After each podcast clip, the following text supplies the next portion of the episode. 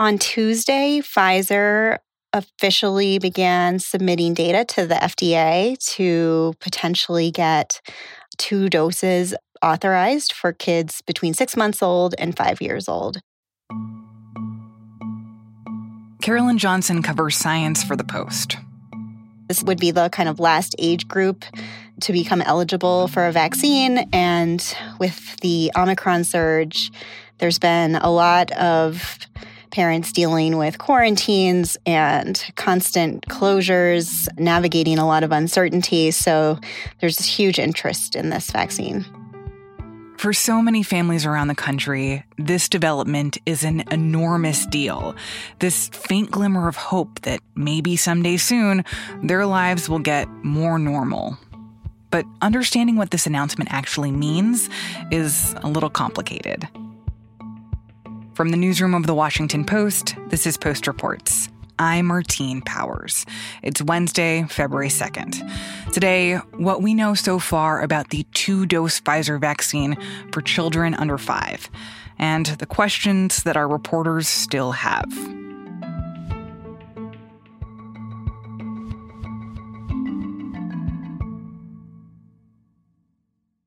It is rare for kids to get seriously ill from COVID, but more kids were hospitalized with COVID during this recent surge than in previous waves.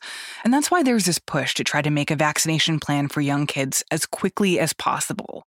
Pfizer has started submitting data about the trials they conducted on young kids with two doses of the vaccine, but they're also going to keep going on trials for giving kids three doses. We wanted to know from Carolyn what the timeline for that could actually look like. So the company announced yesterday that they are submitting data. Right now, they're submitting two dose data. We don't really know what it says, but we will find out probably next week because prior to this meeting of experts, what happens is the company and the FDA both separately post a big data dump of everything they're presenting. So you get the company's point of view about what the data shows. You also get the FDA's point of view. Sometimes those match up super well. Sometimes you hear more like skepticism or questions from the hmm. FDA than the company. Then on Tuesday, February 15th, there will be this all day meeting a lot of debate about this. The company will make a presentation, the FDA will make a presentation, there'll be questions and answers. There'll probably will be a vote about you know, suggesting to the agency how to move forward. And then after that, the FDA will make a decision about how to proceed. They could decide to do an authorization for two doses, for example, hmm. in this age group. They could decide other things as well. We will just have to see. And they, they could decide not to go forward. But it's pretty clear that the government wants to start this discussion. After that, the CDC will have a similar process where a group of outside advisors will also review the data, make recommendations about how the vaccine should be used in the real world population of six months to five year old kids. And the CDC director will make a recommendation. So, this is a, the same process we saw go on with all the other vaccine authorizations, but it's got a lot of pressure on it. And it's it is moving mm-hmm. quite quickly. The projection has been that a decision could be made before the end of the month and you know i guess that would suggest maybe vaccinations could begin by march. Carolyn says that there are some important things you need to know about this vaccine regimen. First off it's not like these kids are getting the same pfizer shot that's being given to adults it's a much lower dose in these little kids. It's like a tenth of the dose that you got if you got a Pfizer shot. And from the data that's been released from clinical trials so far, it seems like these vaccines are very safe for small children. I mean, the safety profile of this vaccine looks quite good. I mean, we have seen it used in millions of 5 to 11 year olds at a higher dose. It looks extremely good there.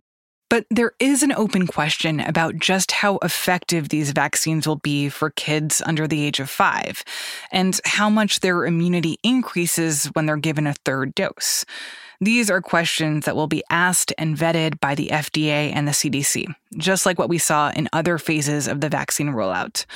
But while some say these vaccines have been moving way too slowly, others say this is moving too fast. What is different about this is that in mid December, Pfizer reported that the vaccine in children was safe in this age group, but that in two to four year olds, it didn't meet the success criteria of their trial, mm. which was a huge disappointment. It meant that they were going to add a third dose on because it wasn't that the vaccine didn't look like it was going to work, it just didn't raise the immune response high enough. And that was kind of the success criteria. So they added on a third dose at least two months after the full vaccination. And that just is going to extend the trial. It meant you know, people just started looking at the calendar and they were like, oh my gosh, this means, you know, could my kid be fully vaccinated by the end of the summer? You know, a lot of despair because people had been hoping the vaccine would have been available this winter. So basically, it sounds like though the vaccine was effective in kids between six months and two years old, that in this one age group of kids between two and four years old, the results didn't really reach the bar that they wanted it to. So they thought, okay, well, what if we add a third dose here? And maybe that will kind of bring kids up to the level of immunity that we want to see in children who are considered fully vaccinated. Yes. And I mean, this was also happening in the context of the growing recognition that three doses were really needed to be protective, potentially in all ages. But then, uh, how is it that that Pfizer is moving along with the process if they're still in the middle of trying to figure out whether this third dose will bring immunity to the level that they want. Like, why are they applying for approval while we're still waiting to hear what the results are from a third dose?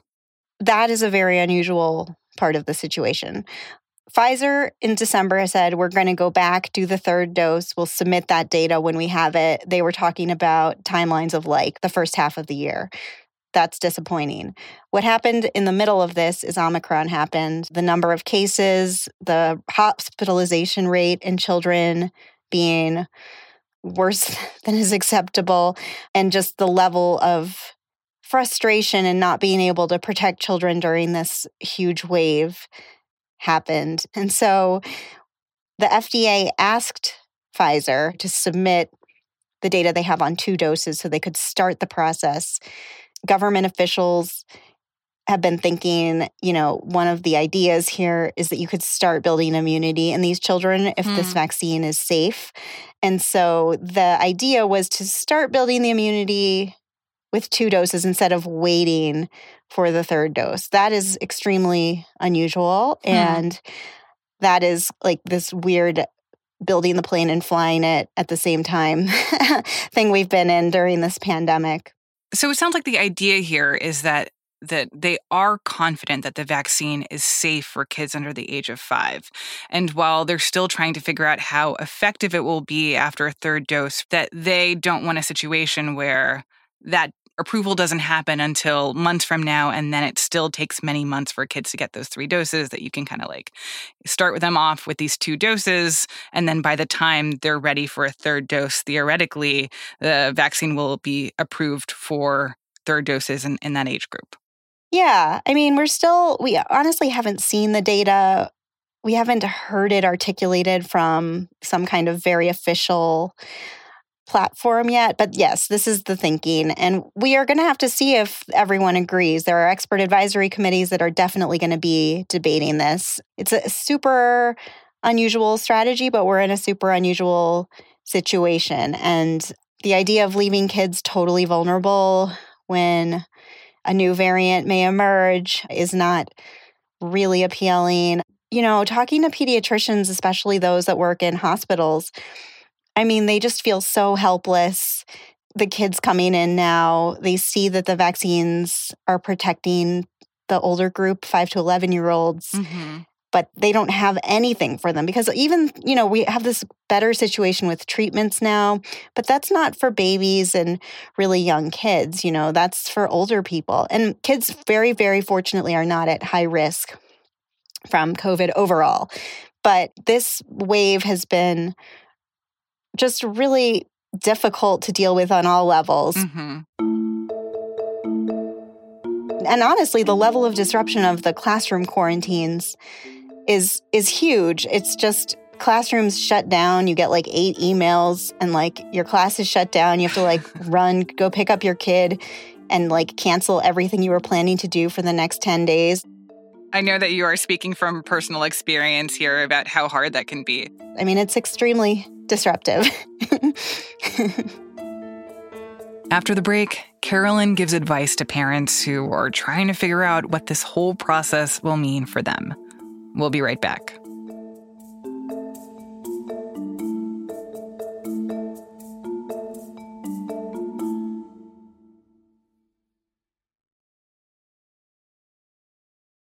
So, when we talk about the pressure to get this group of kids under five vaccinated.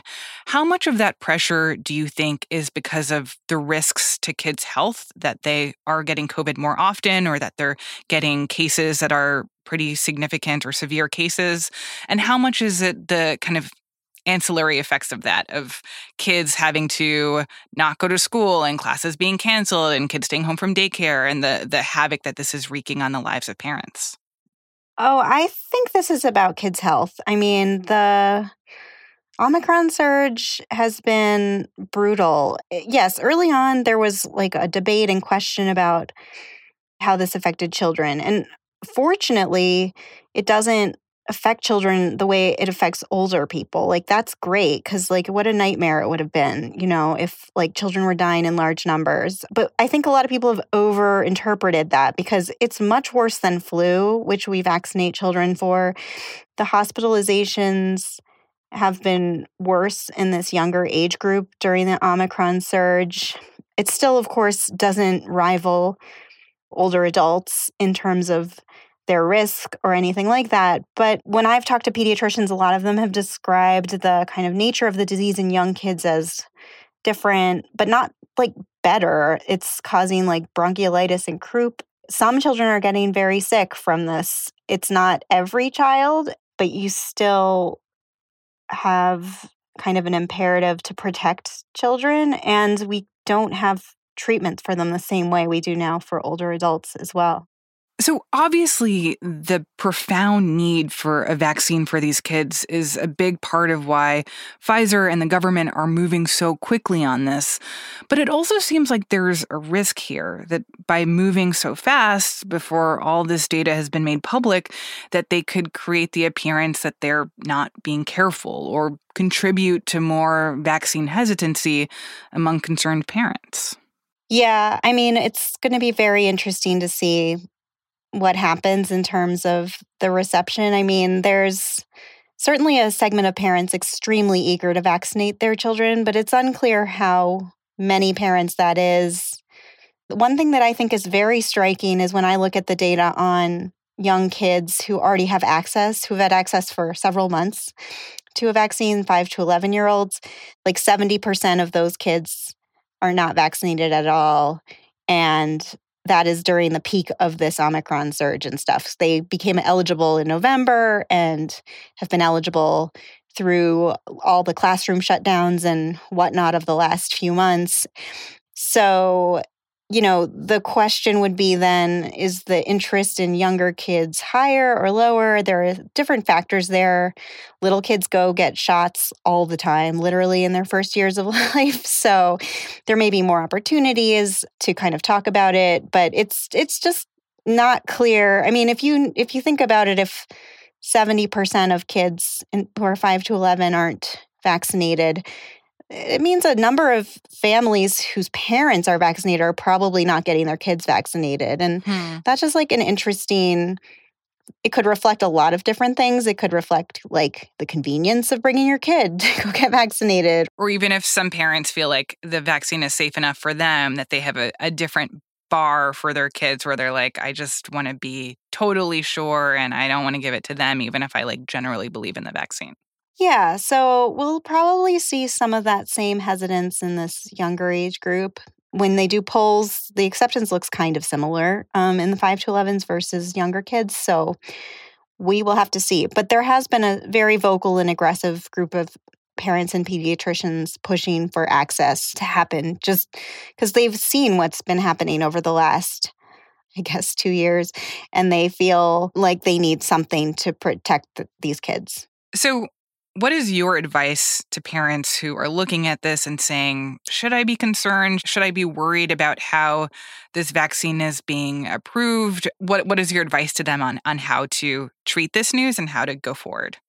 Well, right now people can't do anything. They're going to have to wait for kind of a lengthy review process, and that's that's the normal process and we will have to see if the expert advisors to the FDA suggest a path forward, if the FDA moves forward, you know, all of that will be very public and um, seeing what that debate is, what the concerns are, could be informative for parents. And then the CDC will have a whole thing that where they will do a similar evaluation of the data. So it'll go through many filters of kind of expert opinion. But I do think it really comes down to talking to pediatricians because uh, honestly, like these trials are quite arcane, but like this is what pediatricians do. And so I really hope that like those decisions can be made together with parents to help them understand the benefits and any concerns about risks. Carolyn Johnson is a science reporter for The Post. This story was produced by Emma Talkoff.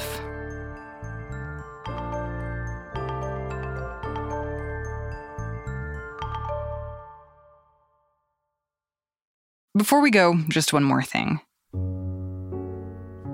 The Washington football team finally has a new name. Let's not like make folks wait. Let's not drag it out, Jason. What's the uh, what is the new team name? We are the Commanders. we are the Commanders. The Commanders, the Washington Commanders. That's right. This announcement played out live on the Today Show this morning. As you probably know, the team was previously named after a slur against Native Americans, the Washington Redskins. For years, team management dismissed pleas and protests to change the name. Finally, in the summer of 2020, companies like FedEx and Pepsi and Nike threatened to pull out of their sponsorship deals because the name was such an embarrassment. And that's when the team decided to retire it. Now there are the Washington Commanders, and the reactions have been mixed. Some people say that the new name makes them proud. Kevin Blackistone, one of our sports columnists at the Post, he said that the name is, quote, the ultimate deodorizer for a franchise that has been rolling on one scent after another in recent years to mask its growing stench. Which, ouch. But one thing is still going to stay the same team colors will remain burgundy and gold. Fans can now pre order Commanders jerseys, but because of global supply chain issues, shipments likely won't arrive for months. That's it for Post Reports. Thanks for listening. Today's show was mixed by Sean Carter. It was edited by Maggie Penman. I'm Martine Powers. We'll be back tomorrow with more stories from the Washington Post.